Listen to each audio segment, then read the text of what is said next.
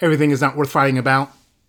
In fact, many of our disagreements are simply personal preferences that don't matter in the long run. But occasionally, we run into something noble and good that must be protected. And this is a good fight. Of course, we can debate about our favorite sports team, or if a particular show is worth watching or not. And we can even passionately disagree about how to set our family budget, or the finer points of public policy.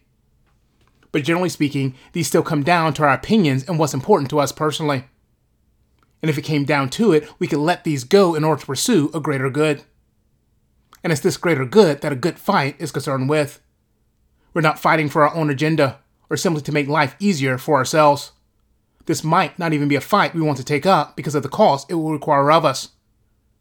But we make a righteous judgment and stand up for what matters even when it comes with a high personal cost.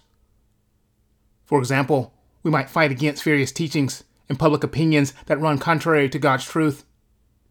And this is not because we like controversy per se, but rather because we're committed to protecting the light of God's truth throughout our homes and communities.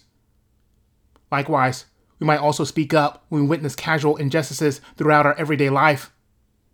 While seemingly harmless on the surface, we fight for the smaller issues now before they become bigger ones later. Certainly, when driven by pride, our fights lead to more destruction, division, and darkness. But we simply can't stay on the sidelines either.